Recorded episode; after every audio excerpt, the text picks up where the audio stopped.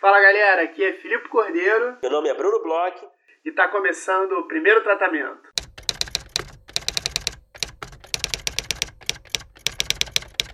Fala Bruno, tudo bem? Fala Filipe, como você está nesse dia? Tudo bem, Brunão, tudo bem. É, a gente está num desses esquemas de milagres da internet, assim, uma dessas situações que só a internet são capazes de causar que a gente está lançando o episódio no meio do Série Lab, mas a gente não está no meio do Série Lab ainda, né? Então a gente vai fazer um pouco de impressões, falar um pouco sobre o evento mais para frente, né, Bruno? Sim, sim, vamos guardar essas impressões um pouco mais para frente. É, estaremos lá no Série Lab, então aguarde aí impressões nossas dos bastidores do evento. É, mas, por enquanto, vamos falando de outros assuntos né, que são pertinentes essa semana, antes da gente entrar na no grande, a grande entrevistada de hoje, certo? Certo. Vamos falar, eu soube que você viu o irlandês. Fica a minha primeira, minha primeira pergunta se você viu ele de uma vez só, sem ir ao banheiro se você conseguiu ver de uma tacada só, se você dividiu ele em várias vezes, porque eu tô, eu tô você sabe que eu tô numa loucura, né, meio mudando, meio fazendo um monte de coisa, e não consegui acompanhar aí esse lançamento tão badalado e tão polêmico que foi o irlandês e a galera que não consegue mais sentar na frente de um filme e assistir direto. É, não, são realmente, imagino que você não tenha no momento três horas e meia para dedicar um filme, né, na sua vida. É, eu assisti ontem, é, respondendo a sua pergunta, assisti em duas etapas, porque realmente é mais por uma questão de tempo mesmo, né? É difícil a gente ter três horas e meia direta ali para assistir. É, então eu assisti em duas rodadas, mas funcionou para mim, não me atrapalhou interromper o filme no meio e continuar depois. É, mas cara, olha, é, quando você tiver é, três horas e meia ou pelo menos uma hora e meia, depois mais duas horas, eu recomendo, cara, porque realmente é um puta filme. Cara, é filmaço. É, é, a gente fez agora há pouco tempo uma, uma conversa sobre filmes, né? E aí eu, eu não sei até se eu já falei aqui no podcast, mas eu achei sua análise do El Camino cirúrgica, perfeita. Eu fui ver depois que a gente conversou então agora eu tô curioso para saber o que, que, você achou do irlandês. É assim, é filme para Oscar, é um dos melhores do Scorsese, é, tá, sei lá, no top 5, é o melhor filme do ano, porque eu confesso que eu ainda não vi, mas eu tô com as expectativas assim lá no, nas alturas. Eu sou um fãzaço do Scorsese. Ah, eu também. Cara, é o seguinte, é, eu assim, eu, eu tenho algumas ressalvas assim mínimas, né? É, na verdade, algumas coisas me incomodaram, tipo o De Niro, cara, eu não comprei. Mas eu não comprei mesmo lá o efeito lá de para rejuvenescer o, o, Robert De Niro e também o elenco em geral, né? O Joe Pesci também, mas principalmente o De Niro. É, eu não comprei, cara. O De Niro, pô, tem ali seus 70 anos já, né? Na vida real e o filme ele, ele conta ali é, é, alguns timelines diferentes, né? Então ele mostra o De Niro, é, na grande parte do filme, na maior parte do filme, o De Niro está mais jovem, né? Eu acho que ele teria que ter uns uhum. 40 anos, 30 e muitos anos. É, e eu não compro, cara, de jeito nenhum ali. O rosto tá até um pouco mais jovem, mas na movimentação dele, no jeito de falar, você vê o De Niro com 70 anos fazendo um cara de 40, assim. Então, isso aí mas me chama... agora eu faço, eu faço uma pergunta. Você sentiu mais no De Niro do que no Al Pacino e o Joe Pesci, né? É, até é, eu senti mais no De Niro. É, Mas será acho... que é porque a gente não tem visto mais o De Niro em tela? A gente está acostumado a ver o De Niro sempre e aí é, a gente nota que a cara dele não é mais essa, que os movimentos são mais ou menos o mesmo e tal. E o fato do Joe Pesci e o Al Pacino estarem um pouco mais é, reclusos, vamos dizer assim, fazendo menos filmes, faz com que a gente tenha um distanciamento um pouco maior e compre um pouco melhor essa ideia. É, talvez, mas eu acho também que o De Niro é o protagonista do filme, né? Então ele tá. Você, ter mais tempo de você, tela, né? Exatamente, né? você acompanha ele por mais tempo, né? Então é. E ele participa de uma série de cenas ali de, de, de, é, de máfia, né? Cenas de ação, enfim. E é realmente difícil de comprar, mas assim, isso pode ser considerado um detalhe menor, né? Um pormenor ali é, na avaliação do filme, né? É, que funciona muito bem, mas isso me chama atenção. Eu tenho realmente dificuldade de levar a sério isso. E outra coisa que me chama atenção, né, que, que vai chamar logicamente, né, se você considerar o filme, antes de você ver o filme, você já deve imaginar, é que tem muito excesso no filme, né? Excesso de tempo, excesso de recursos, né? Tem, foram acho que 160 milhões de dólares de orçamento, se eu não me engano. É, isso, cara, acredite se quiser, me incomoda um pouco, cara. Eu acho que tem. É mesmo? É, cara, porque eu acho, sei lá, cara, eu. Eu não sei, me incomoda ver os carros explodindo ali à toa, sabe? um flash de o, táxi explodindo. O Scorsese abraçou um pouco a pirotecnia, já que ele tinha, deram meio que dinheiro infinito para ele, ele puxou o Michael Bay que tinha dentro dele, você acha? É, não no sentido de efeitos especiais, mas tem, é, tem muita coisa gratuita, sabe? Que tipo, ah, você uh -huh. vê que é claramente um cara que tem acesso, né? É um projeto que tem acesso ao melhor talento disponível, ao, a dinheiro ilimitado, é, a tempo ilimitado também, quanto, quanto tempo ele quiser para contar o filme. Então eu acho que, sei lá, eu acho que peca um pouquinho pelo excesso, assim. Claro que isso é, uma, é um privilégio poder reclamar disso, né?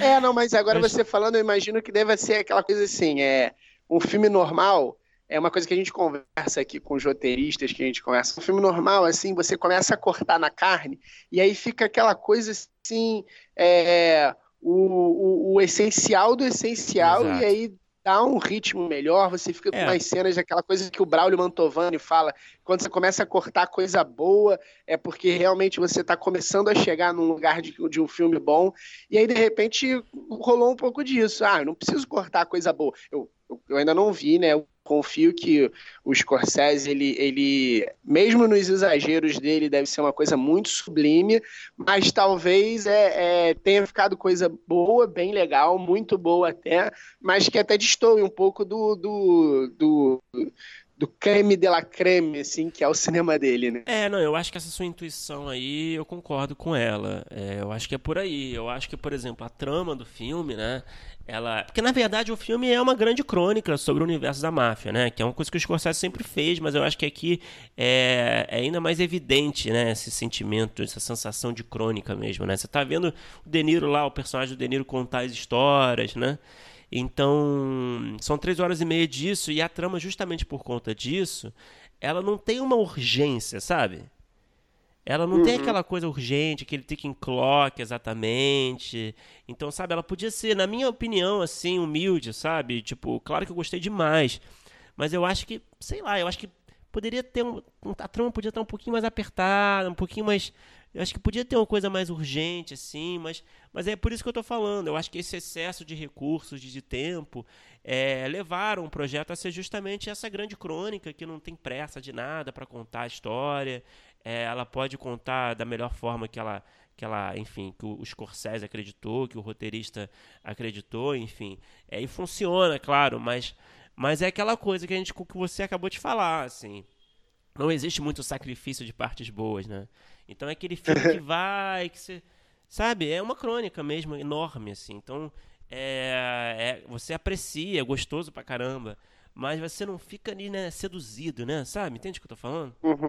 Entendo, entendo o que você tá falando. É engraçado que, assim, os filmes que eu mais gosto do Scorsese, se bem que tem um ou outro que ele às vezes. Porque eu acho que o Scorsese tem dois tipos de filmes, assim. Uhum. É, e eu ainda não vi o Ashman ele tem uns que a faca tá sempre muito no pescoço, uhum. e aí um que eu adoro, que é assim, os infiltrados e tal, e ele Sim. tem alguns que, principalmente as biografias, é, que trama não, não necessariamente é tão urgente, mas em compensação ele, ele levanta cenas assim que você fica lá embasbacado.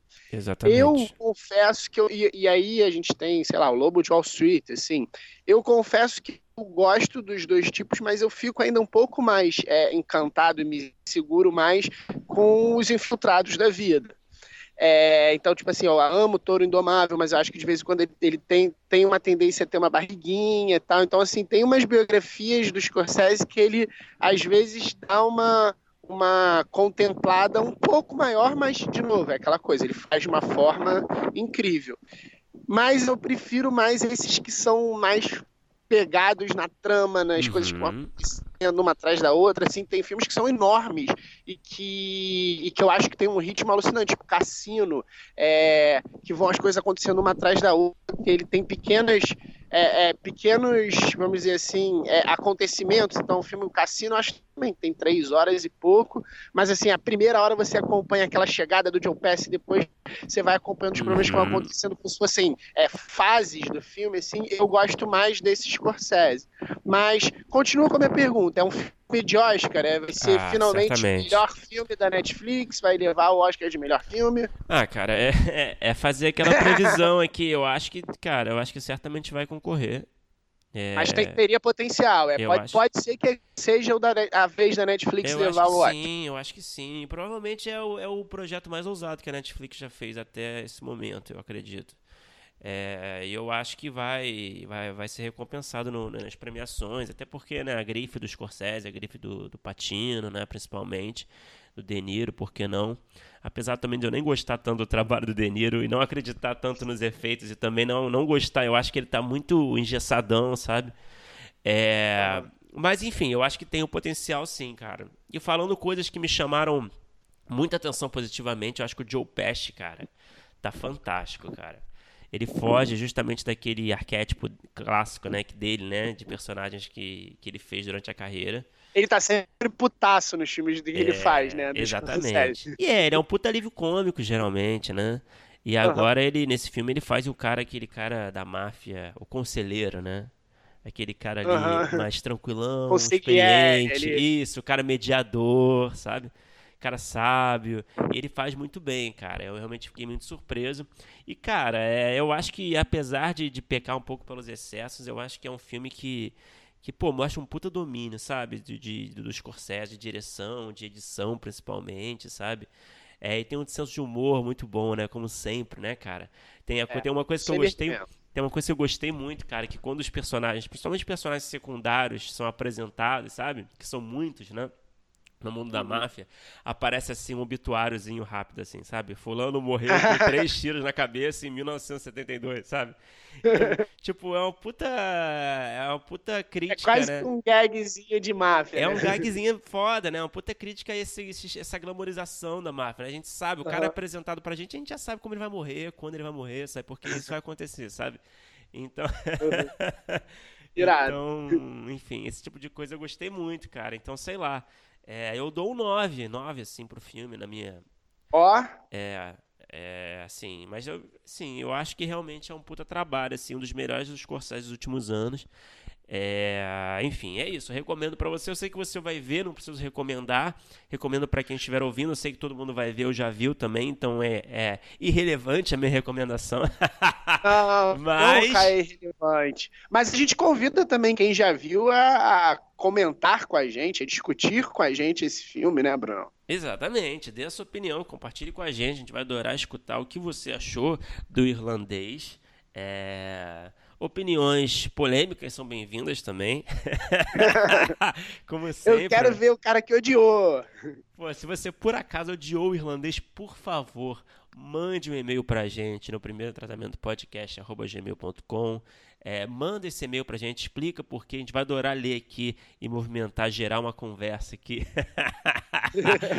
é, enfim, se você gostou também, fica à vontade para mandar uma mensagem que a gente vai adorar receber. Isso mesmo, e também nas nossas redes sociais, que é Primeiro Tratamento, a gente está no Twitter, Instagram, Facebook, e mande aí sua opinião polêmica ou não.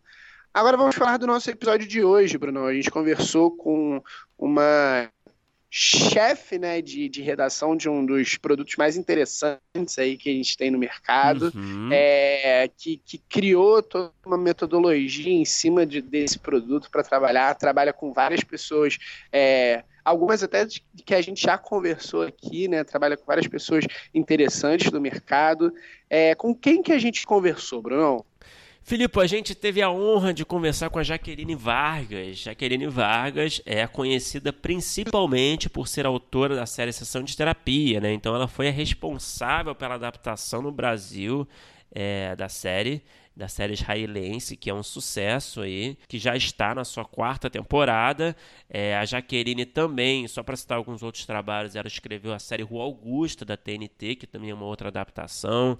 Escreveu as novelas Terra Prometida na Record, Malhação Viva a Diferença na Globo. É, escreveu ali uma série de filmes e séries que estão aí em produção, é, em grandes produtoras, em grandes é, plataformas, né? Então você vai escutar bastante sobre ela nos próximos é, nos próximos anos. E a gente adorou o papo, né? Que foi um papo super divertido, né? Ela contou ótimas histórias e também se mostrou ser muito engraçada, né? Uma coisa que eu não esperava pelos trabalhos, né? Da Jaqueline. Pois é, foi surpreendente. Ela, ela tem esse senso de humor, gosta né, de humor pra caramba. É, foi um papo que foi super gostoso de fazer. É, realmente, assim, é, a gente até falou para ela, acho que no final, quando a gente surpreendeu com o papo em relação aos trabalhos, né? Às vezes acontece isso um pouco.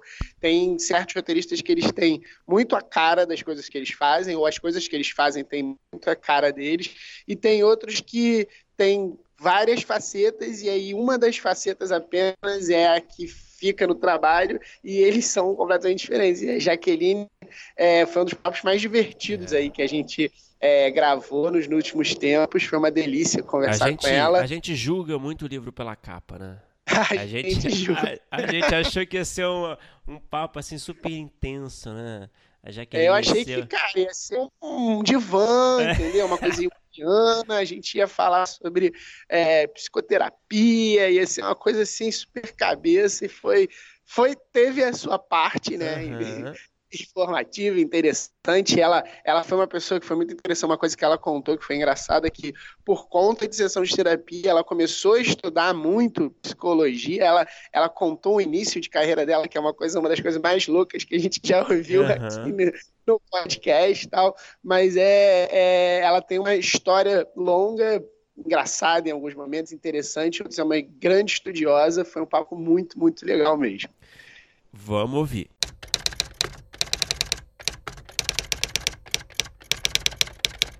Jaqueline, seja bem-vindo ao primeiro tratamento. Grande prazer ter você aqui com a gente.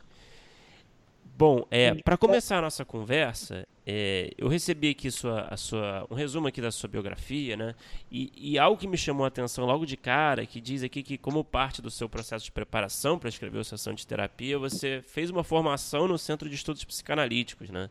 É, e aí isso me chamou bastante atenção, né? Porque a gente, né, roteirista, cada projeto está sempre iniciando uma pesquisa nova, né? Tá sempre mergulhando num universo novo, às vezes desconhecido, né?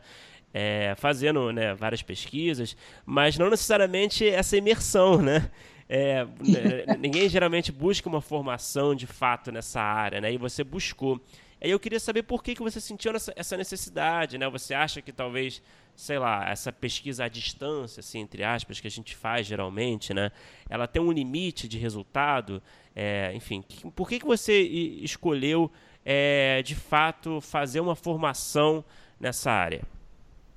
É, primeiro, assim, obrigado, um prazer estar aqui com vocês. Gente jovem, carioca, reunida, a maravilha, muito obrigado. É, é, enfim, é, essa, essa coisa da terapia, eu sempre tive um interesse, né? Eu me formei em teatro, né? Eu fiz uma especialização em psicomotricidade na época, eu era professora de expressão corporal, olha que loucura. E eu sempre gostei muito dessa área, mas por algum motivo do destino misterioso, eu acabei virando roteirista e deixei isso para trás. Quando é, surgiu a oportunidade de adaptar é, o Bitpool, né, o In Treatment, para o Brasil, eu comecei a retomar essa coisa, esse, esse, esse, objeto de estudo que eu não tinha muito tempo. Aí, sabe aquela coisa de pegar caderninho, pegar livrinho que você guardou, lembrar de, de, de referências que você tinha há muito tempo? Isso aconteceu comigo. E aí eu comecei a achar aquilo bem interessante, porque eu comecei a lembrar de muita coisa, mas eu comecei a sentir falta, porque o que acontece? O processo de sessão é um processo muito rápido. Então, assim, a gente tem consultor, né? mas, assim, é, é, dá sempre uma sensação de, de falta, né? E, e assim, é, o cara que escreveu a série, né, o H.L. Levi, o, o criador, né, da série original, da série israelense, ele é psicanalista. Né? Uhum. Então, assim, quando a série foi é, a priori cancelada, né, em 2014. Não, não vamos mais fazer a série. A série morreu na terceira temporada e tal. Né, cada um foi, né, pegou sua malinha e foi embora. Eu tinha ficado tão é, interessada né, pelo assunto que eu falei, ah, vou estudar. E aí, a partir de 2015, eu comecei a estudar né, psicanálise, comecei a fazer vários cursos, fui fazendo é, um curso ali, um curso aqui, né, um conflito sintoma num lugar, você vai procurando. E aí eu entrei, ainda estou fazendo a formação, né, estou no meio da formação. Então, assim, eu estudo há cinco anos, mas eu estou no meio da formação, né? Uhum. É, eu acho que é uma formação bem longa, né? Porque eu acho que é uma coisa que você tem que se autorizar a fazer, né? Essa coisa de atender os outros, tratar das pessoas, é uma coisa muito séria. Mas eu comecei a curtir, entendeu? Eu, eu gosto bastante. É, é, foi uma, uma coisa que me, me, me encantou e eu acabei ficando. E quando voltou, ano passado, quando o produtor, né, o Roberto Dávila, da Moonshot, me ligou falando: Você não sabe o que vai acontecer? Eu falei: Não, não sei. Sessão de terapia vai voltar? Eu falei: Ah, entendeu? Foi para mim uma grata surpresa, porque já tinha um outro olhar sobre o assunto, né? Então foi bacana que sem querer eu acabei me preparando para fazer uma quarta temporada sem querer, mas nós temos um consultor, né, o Ricardo Goldenberg, que é um psicanalista espetacular, entendeu? Um lacaniano maravilhoso, que esteve conosco durante toda a temporada e é, foi fundamental na, nesse, nesse trabalho. Né? Pô, interessante esse caminho. Então você, você acabou se preparando mais do que para o que você nem sabia que estava por vir. É, é... Não, pegando, perdão, pegando que eu acabei não respondendo tudo, né? Que você falou uma coisa da pesquisa, né? Uhum. É, pegando essa coisa da pesquisa, eu acho a pesquisa para escrever uma coisa muito importante, porque é, às vezes a gente fica é, aquela coisa, ah, a primeira ideia não é boa, a vigésima ideia não é boa, a centésima ideia não é boa, e escreve e joga fora, entendeu? E fica vendo milhões de séries, milhões de filmes, e fica pegando referência, e se contaminando com milhões de, de, de, de narrativas prontas de outras de outros, é, de outros, de, outros produtos né, de audiovisual. Né? Uhum. Né? E aí, às vezes, se você vai para campo, se você vai tentar é, fazer uma imersão dentro do que você está querendo escrever, daquele universo, né? ou universo pelo qual você está interessado e no qual você quer né, construir uma história, ele pode ser muito mais enriquecedor. Ele pode te dar a história, entendeu? Então, assim, eu acho que é, investir em pesquisa, eu acho que o, o, o, roteirista ele tem que ser um pouco repórter investigativo. Né? E não é, quando eu falo repórter investigativo, não é da Google, entendeu? É pegar hum. e ter o seu carrinho. É não é, ficar só no Wikipedia, né? Não é no Wikipedia, é conversar com as pessoas, entendeu? É ir no lugar, entendeu? É comer a comida, é, é sentir a situação, entendeu? Você ter, e ter empatia pela pessoa que representa o seu personagem. Entendeu? Isso aí vai te dar, vai te dar a história, vai te dar a situação, vai te dar a emoção, né? Então, eu acho que a pesquisa é fundamental para a construção, pelo menos para mim, estou falando do meu ponto de vista, tá?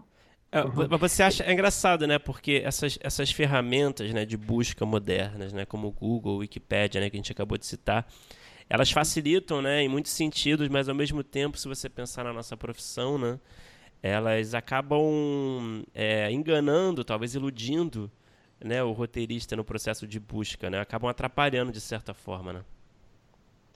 É, assim, eu acho que assim, aquilo que você falou, é, pode ajudar muito, porque às vezes você está num momento é, que você não tem como sair, que você não tem a mínima noção daquilo. Você está fazendo um trabalho, você está escrevendo uma novela, que é uma coisa que é você entrega um capítulo de um dia para o outro, de, em dois em dois dias, às vezes é, é, é uma loucura. Então, assim, você pelo menos tem um, um, guia, um caminho, você vai encontrar vídeos, documentários, coisas muito interessantes, tá? Mas, assim, eu acho que tem uma coisa da sensação, né, do, do olho no olho, que pode te dar, e às vezes são percepções pequenas, sabe? Aquela coisa do, do, do, do detalhe. Né? Às vezes você está num lugar entrevistando uma família e você vai ver um detalhe na decoração, um, um, um jogo de olhar entre um familiar com o outro, né? É, é, uma palavrinha que aparece, que, que é um detalhe que o presencial te dá. Então, assim, eu acho que é, tem que juntar uma coisa com a outra. Não podemos jogar fora a tecnologia, porque agora a gente vive dentro dela, né? Mas eu acho que vale sempre é, isso, né? Porque a gente escreve para a gente, né? Então, é, vale, vale, vale pensar nisso, né? É, e tem uma coisa interessante que você falou uma vez, eu, eu vi, eu assisti um vídeo há um tempo já, é, eu não sei se foi uma palestra, sobre como é, também essa coisa das pessoas só irem nas referências cinematográficas, como está se criando uma linguagem que está se afastando da realidade. Então tem certos clichês hoje em dia, tem certos filmes meio genéricos, assim, que eles pegam tantas referências de outros filmes que acaba criando situações que só se passam em filmes não se é. passam na realidade, na vida real. E aí um outro filme que é, precisou de um artifício ali, numa cena aqui, outra ali, mas é um filme bom e, e não utilizou mais essas referências outras vezes e tal, até funciona, mas hoje em dia tem certos filmes que viraram muito genéricos e tem uma linguagem completamente é, referencial de outros filmes e não da vida real. É muito louco isso, né? É muito louco, e assim, eu acho que se você está fazendo um realismo fantástico, se você quer brincar com a referência, depende muito do que você quer. Mas eu acho que existe esse distanciamento, e aí, quando você se propõe a retratar uma realidade, às vezes você vai se esbarrar com, com uma resistência, às vezes, de, de produção, de, de, produtor, de diretor, porque as pessoas vão até discutir com você, eu já vivenciei isso, né, de falar, não, mas não é assim de verdade. Uhum. Né? E você tem que falar, não, é assim sim, cara, vem, vem comigo que eu vou te mostrar lá como é que é. Né? E você tem que levar a pessoa em loco, você tem que é, levar, fazer a pessoa ter uma imersão igual a que você teve, para a pessoa entender que ela está com um clichê na cabeça. Uhum. Né? Então a gente está repetindo clichês, porque a gente vive numa época que realmente as pessoas não estão refletindo muito sobre aquilo que vem. As pessoas. Eu vejo uma coisa, eu gostei, eu achei bacana, eu replico. Uhum sem reflexão, né? Então, assim, eu acho que por isso que eu falo que é legal, às vezes, a gente sair de frente do, da referência do audiovisual e para a referência da vida como ela é, como diria o Nelson, né?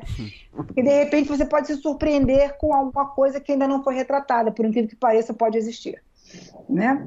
Ou que não, não foi tratada daquela maneira, porque acho que tudo já foi retratado, mas você pode né, se surpreender então, acho que vale sempre a pena. Mas isso está acontecendo muito, né? É, aí fica repetitivo, né? Você começa a ver as mesmas séries, né? Os mesmos filmes, ou então você vai vender uma série para um canal, aí você ouve da pessoa do canal, poxa, mas é, série sobre tráfico, eu recebi 25 essa semana. Né? Aí, aí você pensa, nossa, inconsciente coletivo, tá todo mundo escrevendo sobre tráfico. Não, é porque você está falando sobre isso. Né? Hum. E, e, já que a gente, é, eu, a gente fez uma pesquisa aqui, eu vi que você falou um pouco aí que era professora né, de atuação, e eu vi também que você foi bailarina e professora de balé, e eu queria entender aonde entrou o roteiro, talvez até mais próximo da, da, da, da sua profissão como atriz tal. Quando que você começou a se interessar por escrever e como é que foi é, a transição, assim, de de dar aulas, ser atriz, para começar a realmente escrever roteiros para outros atuarem? É, foi uma coisa muito interessante, porque assim, eu, quando era criança, gostava muito de escrever, mas para mim é, a, a, literatura, apesar de eu sempre gostar de ler muito, sempre li muito compulsivamente, eu sou leitora compulsiva, né? É, eu sempre achei que pô, essa coisa de escrever é para gente muito inteligente, isso é coisa para, sabe, difícil para chuchu. Esse negócio não é para mim, não. E, e aí achei que era muito mais fácil ser atriz, né? Claro, muito mais fácil ser atriz, muito mais fácil ser bailarina no nosso país, ser bailarina. E é, eu comecei a dar aula de teatro, dar aula de, de balé, né? A vida de professora é difícil, a vida de professor de arte é mais difícil ainda. E assim, eu dei aula muitos anos, e eu estava fazendo uma peça de teatro, né? E na época, eu lembro que eu recebi um borderô muito ruim e tal. Eu falei, caramba, o que, que eu faço da minha vida? Poxa, eu 26 anos, entendeu? A vida inteira estudei arte, não estou conseguindo comprar um micro-ondas. Ah, meu Deus do céu.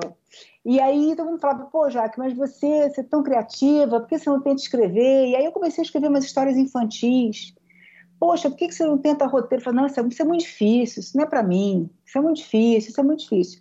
Aí eu tinha um amigo meu, Celso Tadei, que é roteirista, é, que era ator. A gente fez faculdade de teatro juntos, eu e Celso.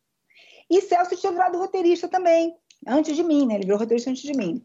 E aí falaram, pô, o Celso virou roteirista. Aí eu falei, pô, o Celso virou roteirista. Tá aí, poxa, eu vou, vou, vou conversar com o Celso. Porque eu falei assim, eu pensei, se eu não viro roteirista, o que, que vai acontecer comigo? Eu vou virar professora. Né? Vou ficar professora o tempo inteiro, professora 24 horas, né? Porque o balé é cruel. Ou você é virtuoso, ou, ou você vira coreógrafo ou professor. Né? Uhum. É isso. Né?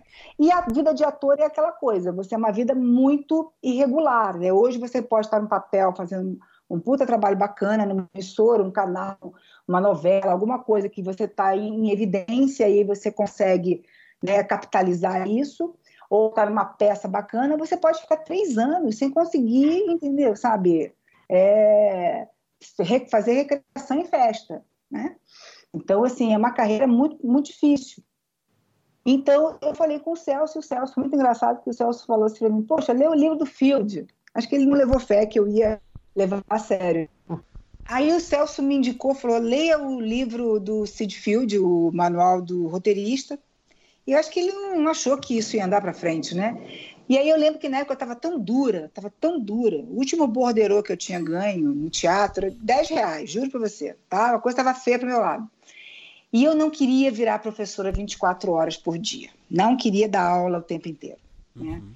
É, que aí eu, eu, lembro que eu comprei o, o, livro de exercícios do manual do roteirista. E aí eu li e loucamente achei que estava capacitada para fazer o trabalho. Né? É. Quando a gente não tem noção, a ignorância é uma benção, entendeu? Aí eu peguei e inventei um currículo falso, falando que eu já escrevi há muito tempo, né? Você vê que a gente sempre trabalhamos com ficção. Estudou em Harvard. É, isso aí. Eu fiz muita coisa. E aí teve um, um, diretor que confiou em mim, achou que realmente eu já tinha experiência e me, e me deu um emprego. Eu lembro que eu fui fazer Teca na TV né? E, e eu sei que em um mês me mandaram embora, lógico, né? Porque eles perceberam que eu não sabia nada. Né? Então, essa mulher é uma anta, demite essa criatura. Fui desmascarada. Só que aí eu já podia tirar onda. Não, eu tava. O que você estava fazendo? Não, eu estava fazendo teca na TV, e aí pô, não deu e tal. Pá. Aí, já, aí já começou a virar verdadeiro, né? Aí já começou a virar verdade. Aí você joga pro universo, entendeu? E aí eu percebi que eu não sabia nada, né? E que eu precisava aprender. Né? Só que né, era uma época assim que é, hoje em dia tem uma, uma, um mundo de cursos de roteiro, de livros e tal. Pensa isso, tipo, 20 anos atrás, né? E aí que eu fiz? Eu comecei num processo autodidata de tentar estudar roteiro, né? E, e eu basicamente eu aprendi roteiro é, graças a, a, alguns colegas, alguns roteiristas mais velhos que tiveram a paciência de me ensinar alguma coisa, né, que eu aprendi trabalhando, né? E aprendi assistindo tudo que eu assistia eu decupava na mão, né, e quando eu gostava de alguma coisa eu fazia um episódio meu, que depois eu vinha saber que isso era uma prática, né? É, e foi assim que depois, com o passar do tempo, né, é, eu fui me estruturando, né, e, mas foi basicamente assim, porque eu não queria sair da área artística, né, e, e aí eu, também nunca pensei que eu fosse ficar tanto tempo roteirista, né, eu achei que ia ser uma coisa ia ser uma coisa passageira, né? É um passageiro que está durando 20 anos. é isso. Né? Nossa, acho que é a melhor história que a gente já ouviu aqui sobre o. E, mas e aí, te pegou? Você foi, foi conquistada? É, é, você se encontrou ou você tá passageira? Olha, eu acho que assim, não estou passageira, não, porque um passageiro desse, né, tá ruim a pessoa. Não, mas assim, eu acho que eu, quando eu comecei a. a eu, eu, tinha essa ilusão do passageiro, né? Mas aí é, você começa a, a construir história, né? é, aquilo vai te pegando, né? É, e quando você vê, você automaticamente você está pensando em narrativa, você está pensando em história.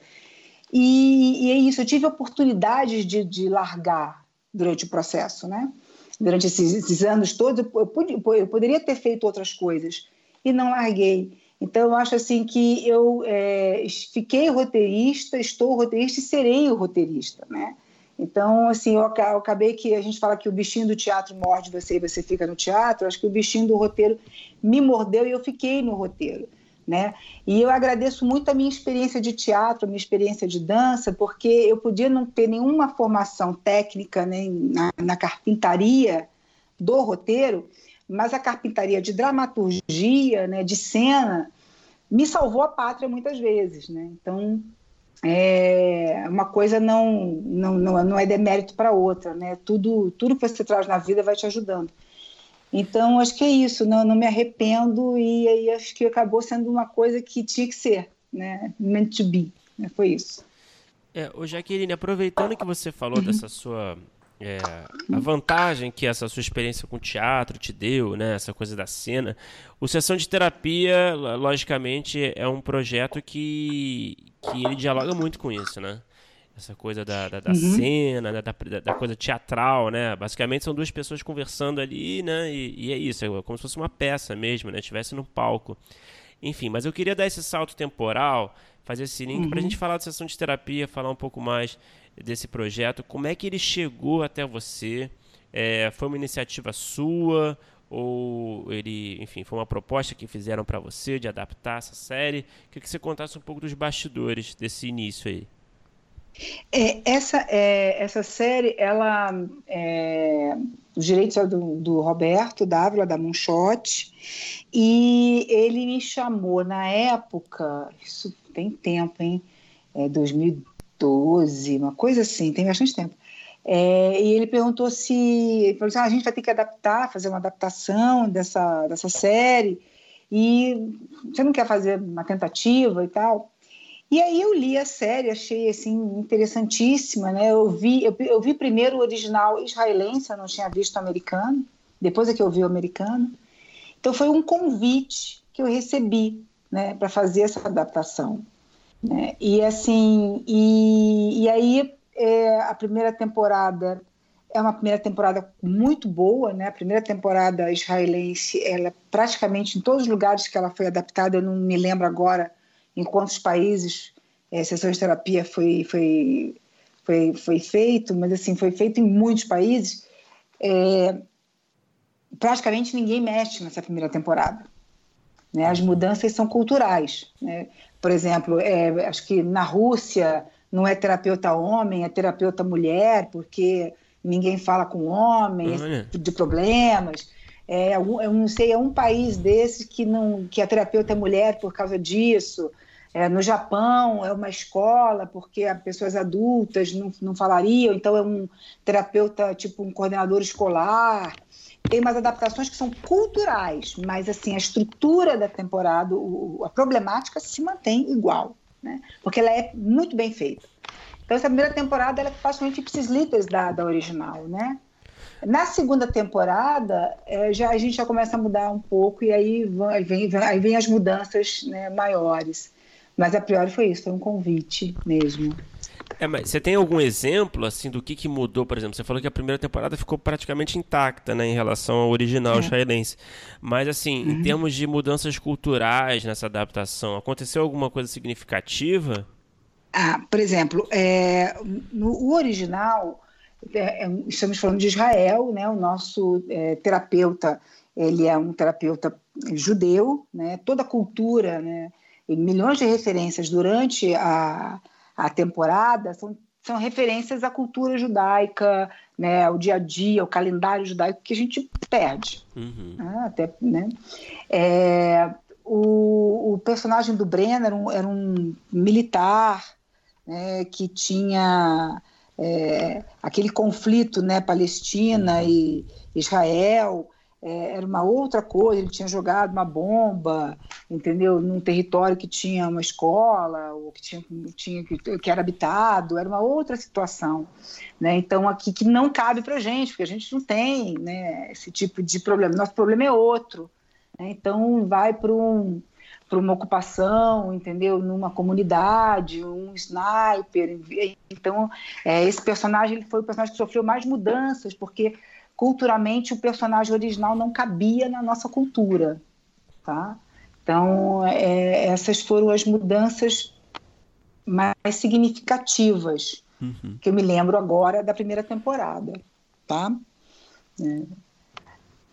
Da segunda e, e temporada. Ah, perdão, fala. Não, não, pode, pode, pode continuar. Depois eu, eu pergunto. Não, da, da, segunda temporada, a, as mudanças foram maiores, foram bem mais significativas, porque no original a série termina na segunda temporada. Tá? Então, como a gente queria deixar em aberto para ver se tinha oportunidade de fazer uma terceira temporada original, é, é, tinha, a gente tinha que modificar o final dessa temporada, né? Então, é, pegando o gancho de uma morte, né, a morte do pai do terapeuta, que acontecia logo no começo, né, então ele morria logo na primeira ou na segunda semana, essa morte, eu decidi adiar essa morte para a última semana, penúltima semana da temporada, tá? E ele não entrega mais, a, ele, ele, ele se aposentava mesmo, ele decidia se aposentar, ele passava o consultório adiante, isso tudo foi tirado, né? É, e também tinha todo um costume judaico de que eles enfrentam o luto de uma outra maneira, tem um costume judaico que, em que mudava a história completamente. Então, a gente conseguiu, assim, eu, eu considero que é uma mudança de mais de 50% na segunda temporada, porque queria se preparar, né, se deixarem aberto para uma terceira temporada. Então, é, aí as mudanças começaram a ser mais, ser mais é, efetivas, entendeu? Uhum. É, eu ia perguntar isso. Você sabia quantas temporadas eram lá fora? Porque em determinado momento é, é, a série ela começa a se tornar uma adaptação mais de estrutura, né? E vocês começam a voar sozinhos, né? É isso, é isso. Assim, a, a série, ela, porque o formato é muito bom, né? O, o high concept da série é muito bom. É, ela é uma série é, que prende a atenção do espectador é uma série que você é, tem um cenário basicamente único, né? Você vai ter um outro setting que é o, o consultório da outra terapeuta, onde você, você pode ser uma locação, né? É, muita pouca locação externa e basicamente você tem um cenário e é, é, é, é, é diálogo, né? É texto. Então é, e são duas pessoas, né? No máximo, se você tiver uma família, três quatro, mas assim, não é, é, é, um, é, um, formato que funciona muito bem. Você tem cada dia da semana ele atendendo um, é um formato muito inteligente.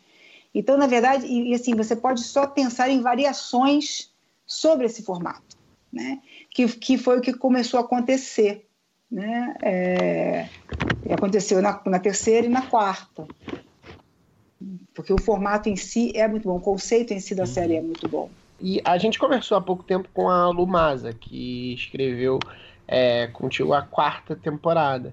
E aí eu queria saber se desde. E ela explicou né, que é ela tinha um personagem que, que ela escrevia, né? Um personagem específico. Na sala de visão era na, nesse sentido. Desde a primeira temporada, vocês trabalharam, você trabalhou com esse método de trazer é, outros roteiristas para compor a sala, mas cada um escrevendo um personagem barra dia, né, por conta dessa questão da estrutura, ou é, é, essa organização da estrutura também é, é, foi criada depois de um certo tempo, veio de fora, como é que como é que foi essa ideia de, de, de, de fazer um roteirista para trabalhar um personagem?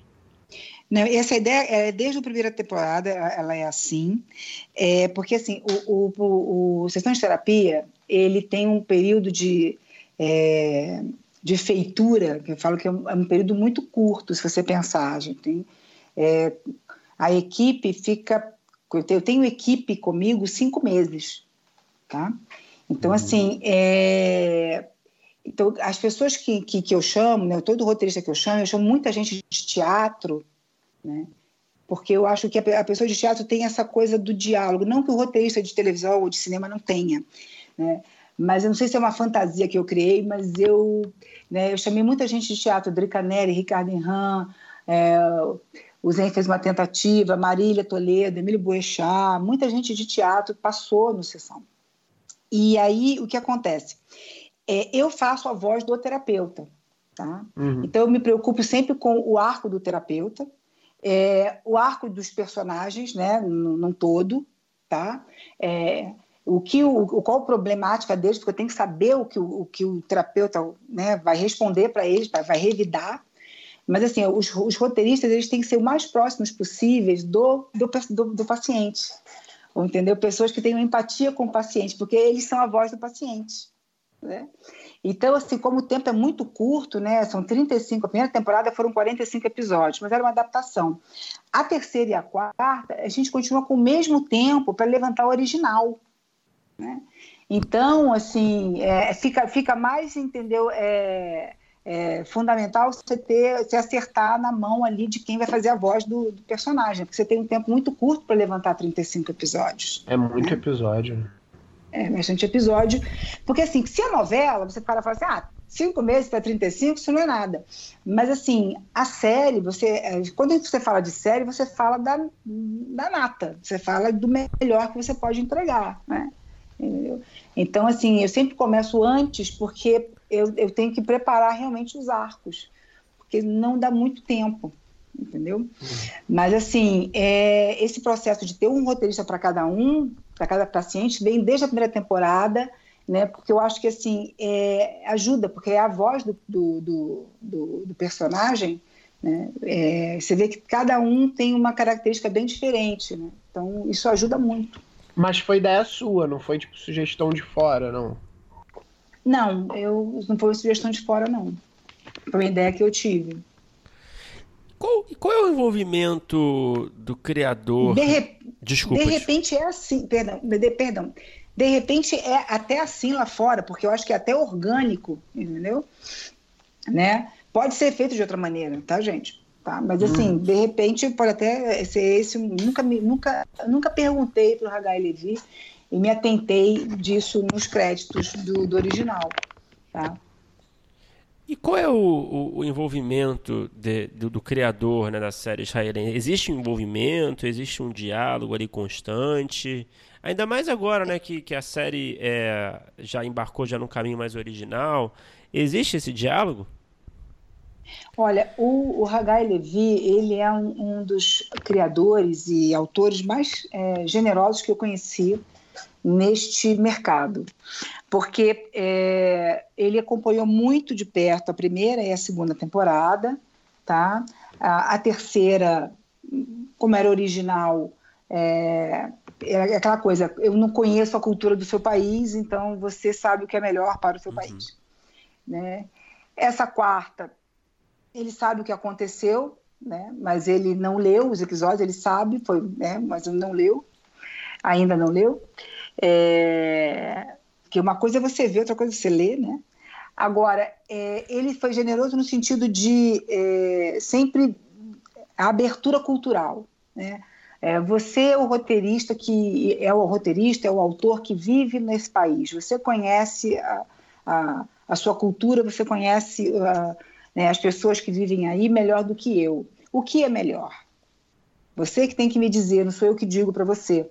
Né? E então, assim, ele sempre deu muita abertura, foi sempre muito maleável, muito flexível, né? É, e inclusive ele assim tão flexível que ele falou deixou deixou escrever um livro tem um livro de sessão de terapia né tem um romance baseado na primeira temporada que eu escrevi ele permitiu pegar né é, a história da primeira temporada e fazer um romance daquilo né?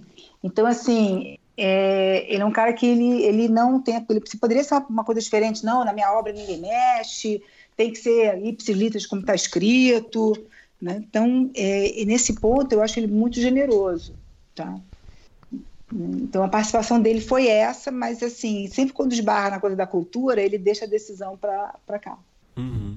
para esse lado, que eu acho, eu acho coerente. E me diz uma coisa, é, voltando para a forma como é a sala, é, antes de você escolher os roteiristas, você que desenvolve o perfil, agora dos, dos novos, né, dessas temporadas mais novas, você uhum. que desenvolve o, o perfil do, do, dos pacientes também, e aí vai procurar os roteiristas a partir disso? Ou vocês montam a sala e conversam nesse, desse perfil, desses perfis durante essa fase de desenvolvimento? Porque assim, você, você falou que fica.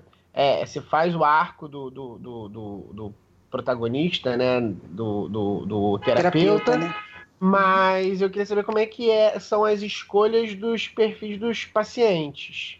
É, os, os perfis, assim, geralmente assim, eu faço o, mais perfis do que. São quatro pacientes, eu faço mais perfis, porque na verdade esses perfis, assim, a gente discute eu, Celton e o Roberto e, e o canal, né? Quais são os quatro, porque você tem que ser muito certeiro nesses quatro que você vai escolher. Então, uhum. quando eu chamo os roteiristas, eu já tenho os quatro. Eu já uhum. sei quem são os quatro. Você já tem eu os quatro sei... escolhidos. Você faz mais do que quatro, mas já tem os quatro que vão ser o da temporada. é, eu, já, eu, tenho, eu faço mais, mas aí chega-se no funil de quatro, tá? E aí, uhum. desses, eu, tenho, eu, tenho, eu já tenho os quatro pacientes que vão ser, que vão ser os pacientes da, da temporada. É, eu tenho um, um, arco geral deles, eu sei onde eles vão chegar, né? basicamente o que vai acontecer com cada um em cada episódio. Né? Tenho, tem um guia, né? Existe o guia dele, né? Porque eu, eu tenho que saber qual é o problema, é, como ele vai reagir, o que ele vai falar, é, como ele vai falar, é, toda essa riqueza do humano, eu preciso do roteiro para me ajudar. O, eu, eu, tenho que saber o problema dele, porque é, o problema dele vai interferir muitas vezes no arco do terapeuta. Né? E aí a gente está falando de, é, de uma coisa muito sensível que é é, você está falando de, de, um, de, um, de, um, de, uma, de uma série que trata de um assunto muito delicado, que você tem que ter tudo muito amarrado. Né? Vou dar o exemplo da, da, da personagem da, da ID, né? que eu sempre falo desse personagem, que é um personagem bem interessante dessa temporada, que é a senhora lá aposentada. É, é era um personagem que, assim, idoso, né, que vem deprimido, que vem querendo uma demanda de pedir, ah, me ajuda a morrer, e tarará, tarará. E a ideia era justamente não passar uma imagem negativa né, da, da, da, da terceira idade, né, da, da viuvez. Era dar um salto, uma virada para uma coisa melhor. Era, era essa senhora conseguir, nessas sete sessões, entender que ela podia recomeçar a vida dela. Então, isso tem desde o começo, a gente já sabe que ela vai chegar no final dessa, dessa maneira. E tudo que vai acontecendo com ela, as coisas que ela diz, a maneira como ela fala, reflete no que ele vai dizer, no que o terapeuta vai dizer para a terapeuta dele, né, nas lembranças dele, né, tem falas dela que o incomodam. Eu tenho que saber. Alguma coisa eu tenho que saber antes, entendeu? Uhum. Tá?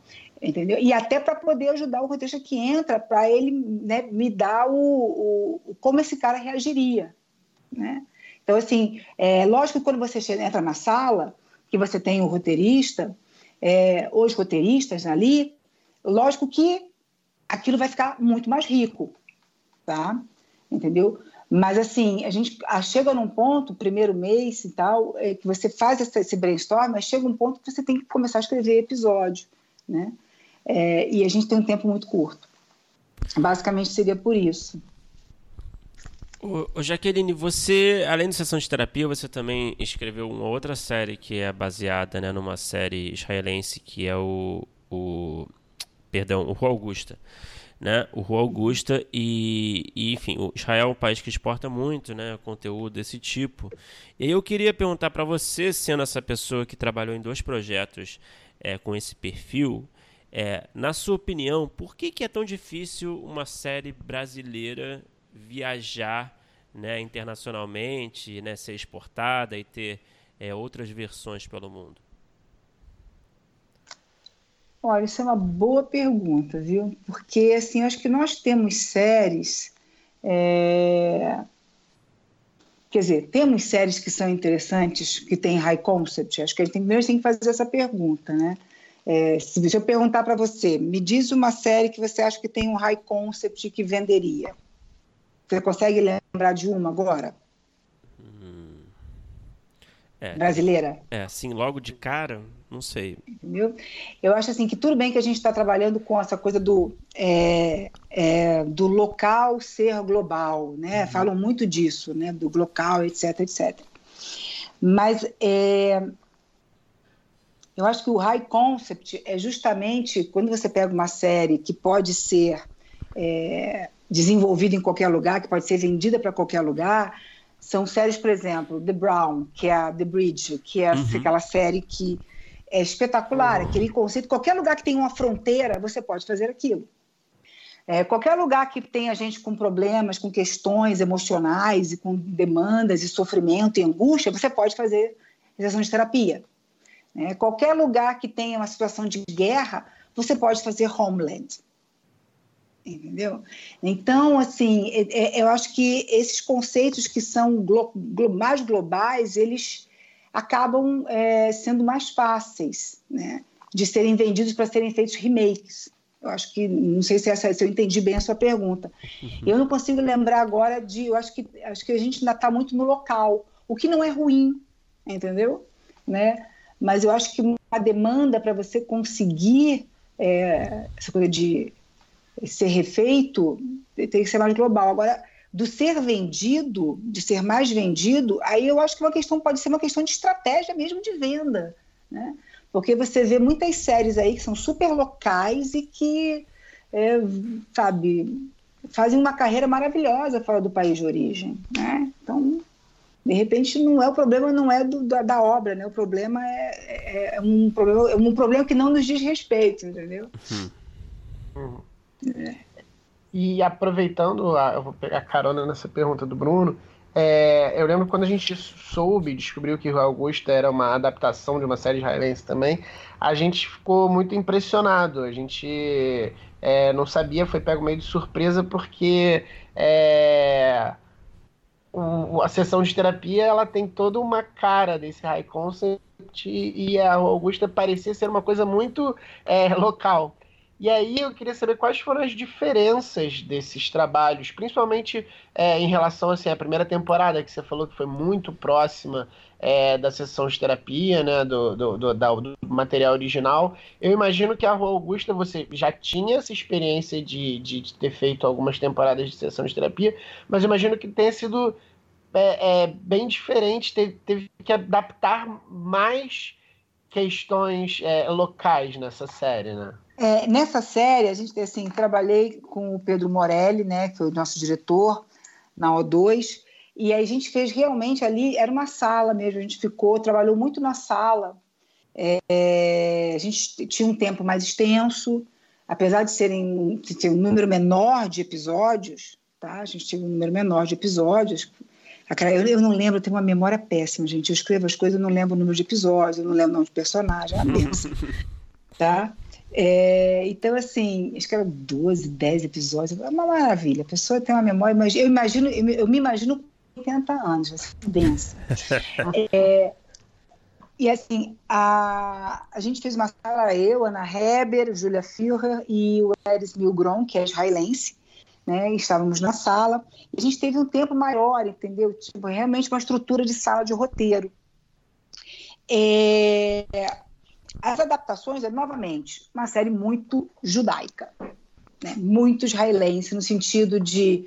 É, existia dentro do drama familiar, né, da, do conflito principal, toda uma questão é, religiosa, cultural. Né? É, a menina vinha de uma família ortodoxa, é, os irmãos ortodoxos a perseguiam. Tinha um episódio que era inteiro um Shabat. Shabat é o uhum. sexta para sábado dos judeus, o dia santo. Era um episódio inteiro um Shabat. Eu falei assim, gente, não dá para a gente fazer um episódio inteiro do Shabat aqui que ninguém vai querer ver esse negócio. Imagina um episódio inteiro na missa, não dá. Ok? Vai ficar puxado. Então, assim, é...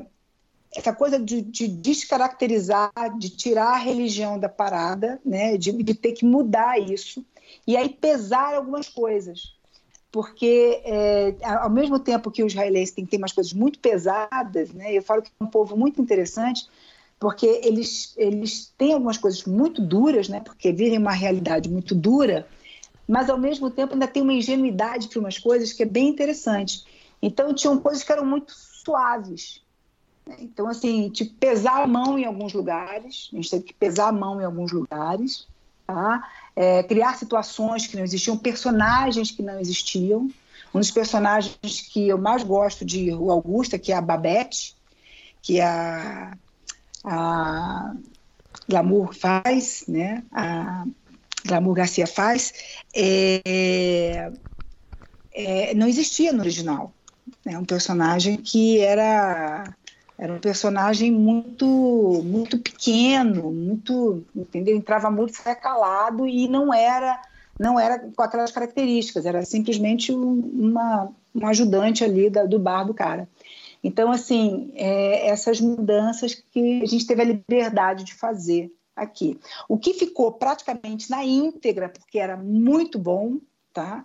E é sempre assim, quando você vai fazer uma adaptação, se alguma coisa é muito boa, você não muda. Você só vai mudar se você for botar uma coisa melhor. Se você não consegue botar uma coisa melhor, você não mexe. Né? E que era o que eram os personagens da. Tá vendo que eu não lembro o nome de ninguém? Que é uma benção isso, gente? É a parte de Jesus, isso. Ah, sim, sim. sim. Que era Nicole, Nicole. Que era Nicole. Que era, que era, esse personagem da Nicole é um personagem muito bom. Que era a, a stripper que tinha uhum. uma vida dupla. Sim. Então, os personagens do Rodrigo e da parte de Jesus, esses, os personagens dele, né, Nicole em especial, não se mudou praticamente nada em absoluto. Tá? O do Rodrigo não mudou alguma coisa, agora ela não, porque era um personagem muito bom, muito contraditório, com um conflito muito, muito bom, ambivalente, era um personagem que, assim, estava pronto. Então, essa personagem realmente não, não, não mexemos nela. Tá? Então, foi uma experiência muito bacana de fazer, tá? É, e teve essas mudanças, né? Uhum. que eu me recordo agora nesse momento. Ô Jaqueline, é, tendo escrito aí, então é, adaptações e também é, temporadas originais, né, como por exemplo essas últimas duas de sessão de terapia, é, tendo tido essas duas experiências, né, o que, que te agrada mais, assim? É, é, é fazer uma, trabalhar numa adaptação é, dessas ou, ou, produzir um conteúdo original? É, como é que você, que, como é que você assim enxerga essa diferença para você, assim? O que, que te agrada mais como roteirista, como autora, como dramaturga? Olha, é... eu acho assim, tudo tudo depende, né? Acho que uma coisa assim, quando você está, por exemplo, uma adaptação de, de uma série como Sessão de Terapia, que eu tenho um tema que eu gosto muito, pode ser muito prazeroso, tá? É... Agora, lógico que você poder escrever o seu original é melhor, tá? Porque aí é aquela coisa, é seu, né? Você, a priori, entendeu? Tá seguindo né, o seu farol. Né? Uhum. Ou pelo menos você acha que você tem ali um farol para seguir. Né? A única coisa é que quando você está fazendo uma adaptação, é, todo o entorno que você tem, né, canal, produtor, etc., eles têm um modelo que funcionou em algum lugar de base, tá? E isso aí diminui muito a, a não tira a pressão, mas diminui um pouco a pressão em cima de você. Uhum. Quando você está fazendo um original, entendeu? É, a pressão vai ser um pouco maior. Então, assim, aquela coisa, né? É, tudo tem, um, tudo tem um, um bônus e um ônus, né?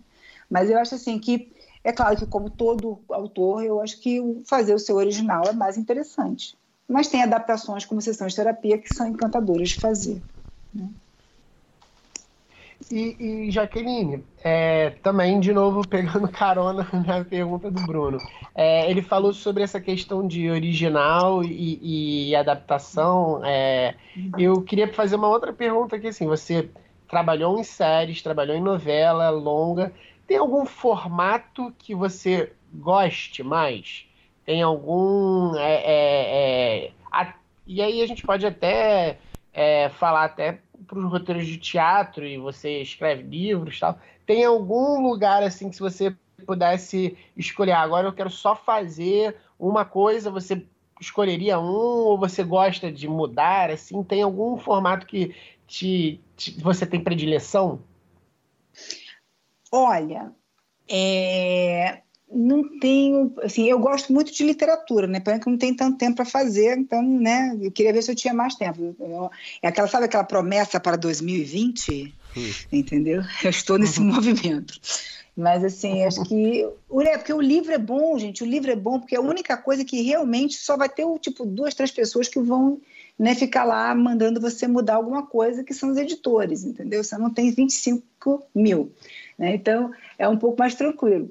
Mas a, a, dentro do audiovisual, é... eu acho que eu gosto de todos os formatos, assim, não tenho uma predileção.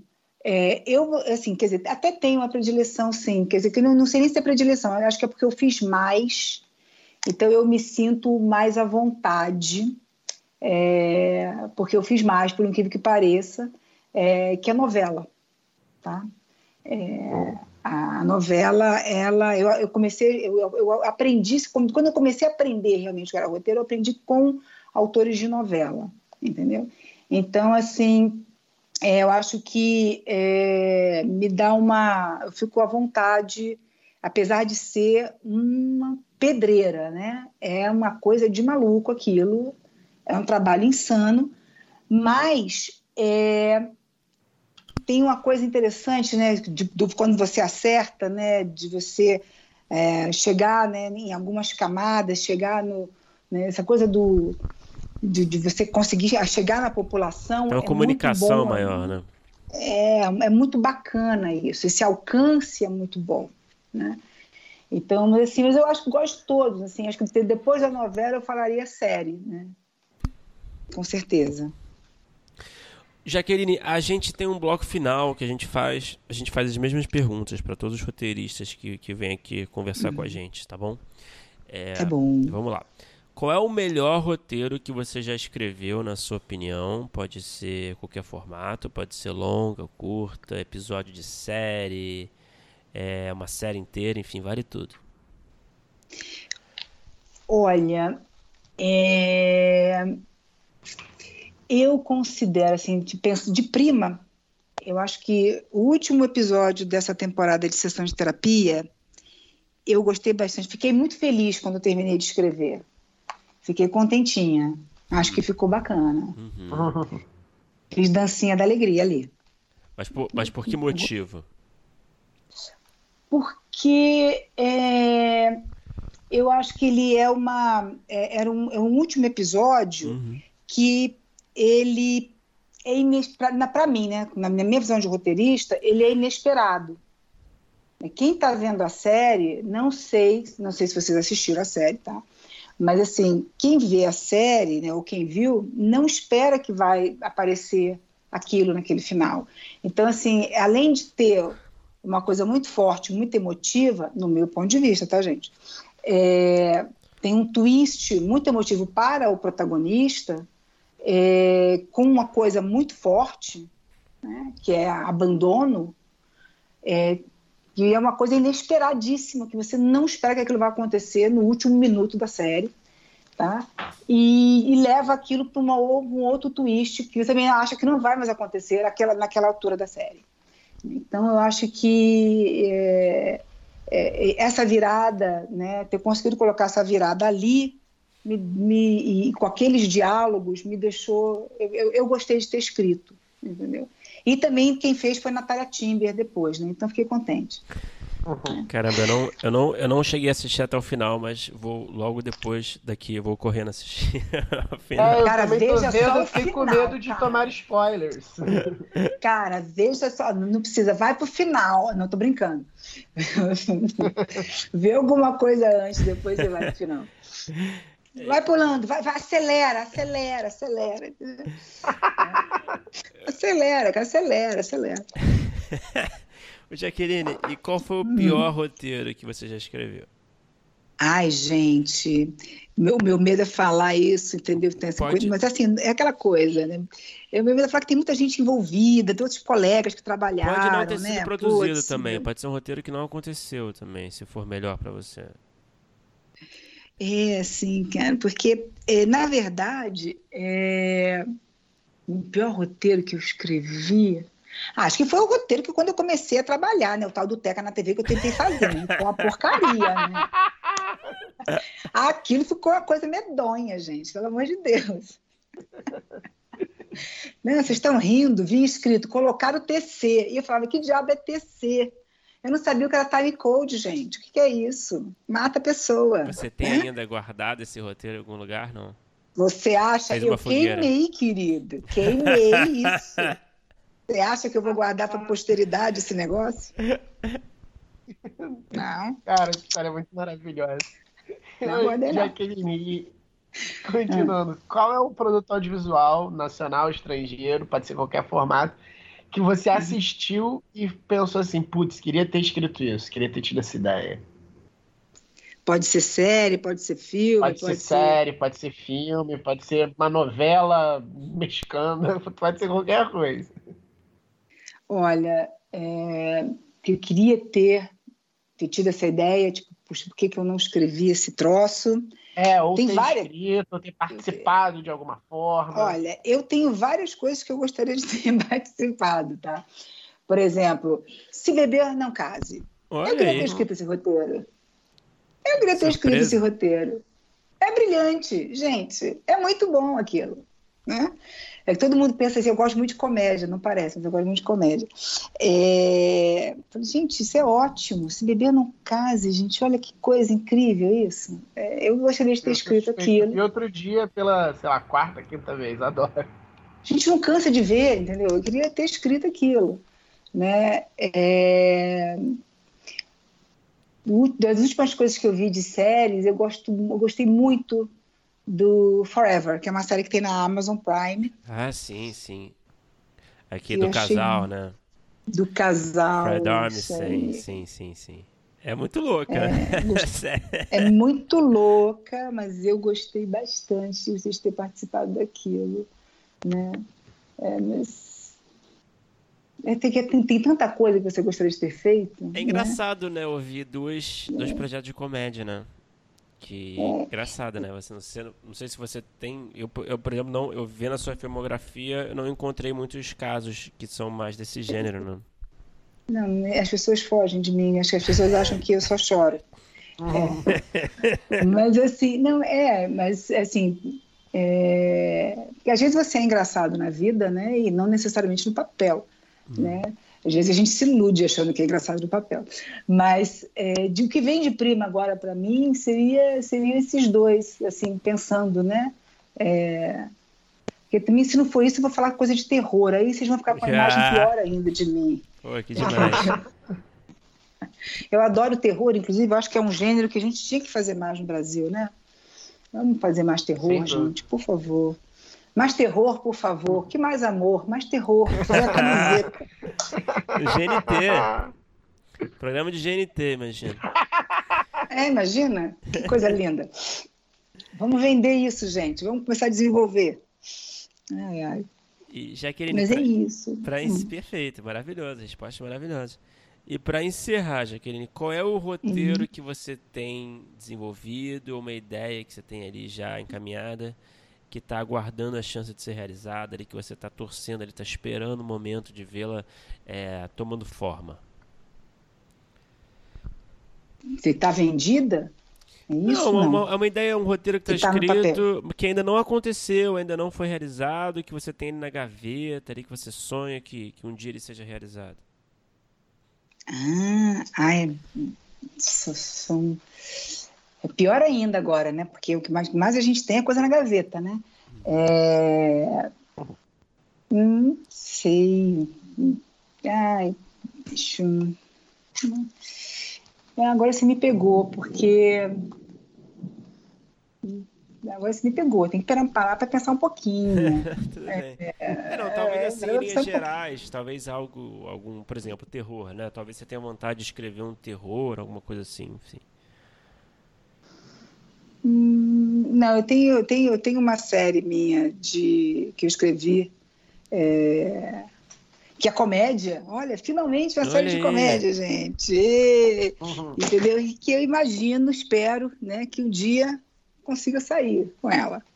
Entendeu? Tá?